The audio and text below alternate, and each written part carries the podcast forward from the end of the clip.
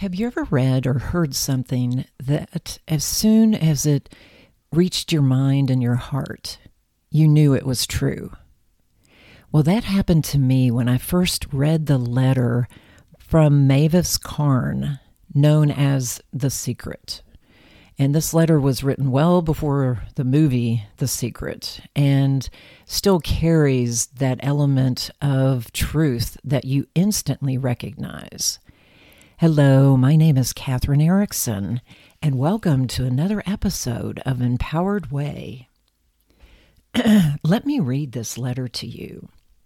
And hopefully, if you're not driving or you're not doing anything uh, that requires your immediate attention, you can just sit back, relax, and allow these words to roll past your analytical judgment mind and embed themselves in your heart and your soul. So the letter starts out, it's called The User's Manual in a Nutshell.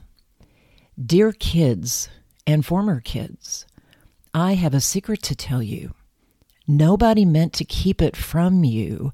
It's just that it's been one of those things that's so obvious that people couldn't see it like looking all over for the key that you have in your hand. The secret is that you already are a complete, whole, perfect person.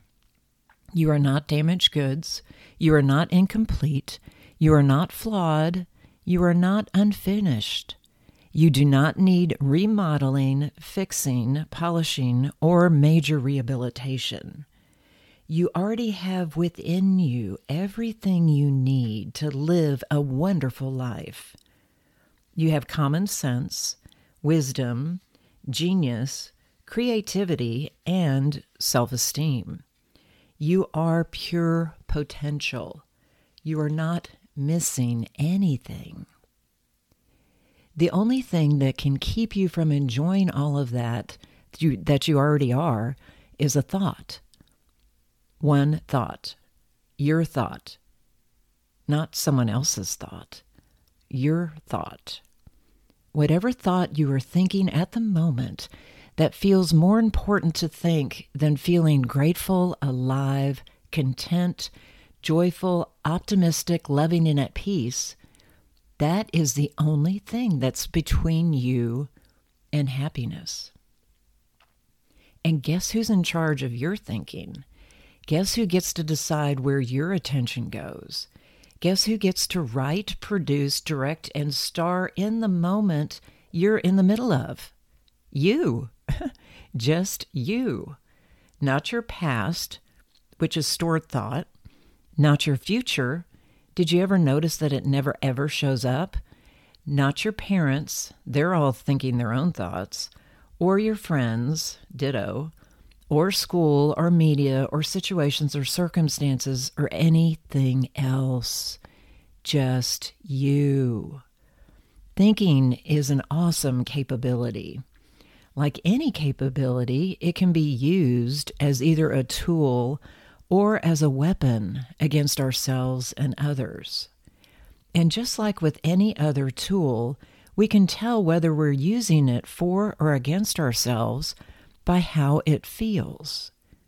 When we think against ourselves or others, we get in trouble. When we don't, we usually stay out of trouble.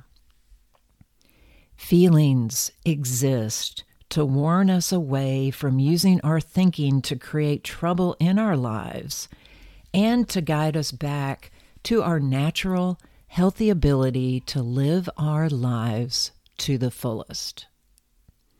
So please, Remember that your thoughts are not always telling you the truth. When we're in low moods, feeling down, our thoughts are not to be trusted because our IQ drops. When our thoughts pass and we lighten up, our thinking once again becomes creative and positive, and our IQ actually goes up. The only way you can feel badly about yourself and your life is if you think badly about yourself and your life. It's up to you every single minute you're alive. It's always up to you.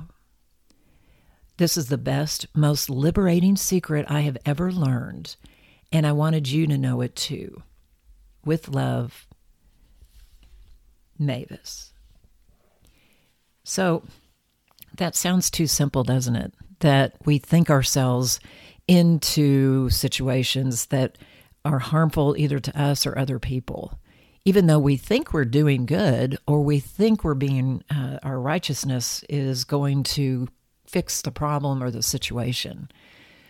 But when you always come back to what caused that judgment, why did you choose that?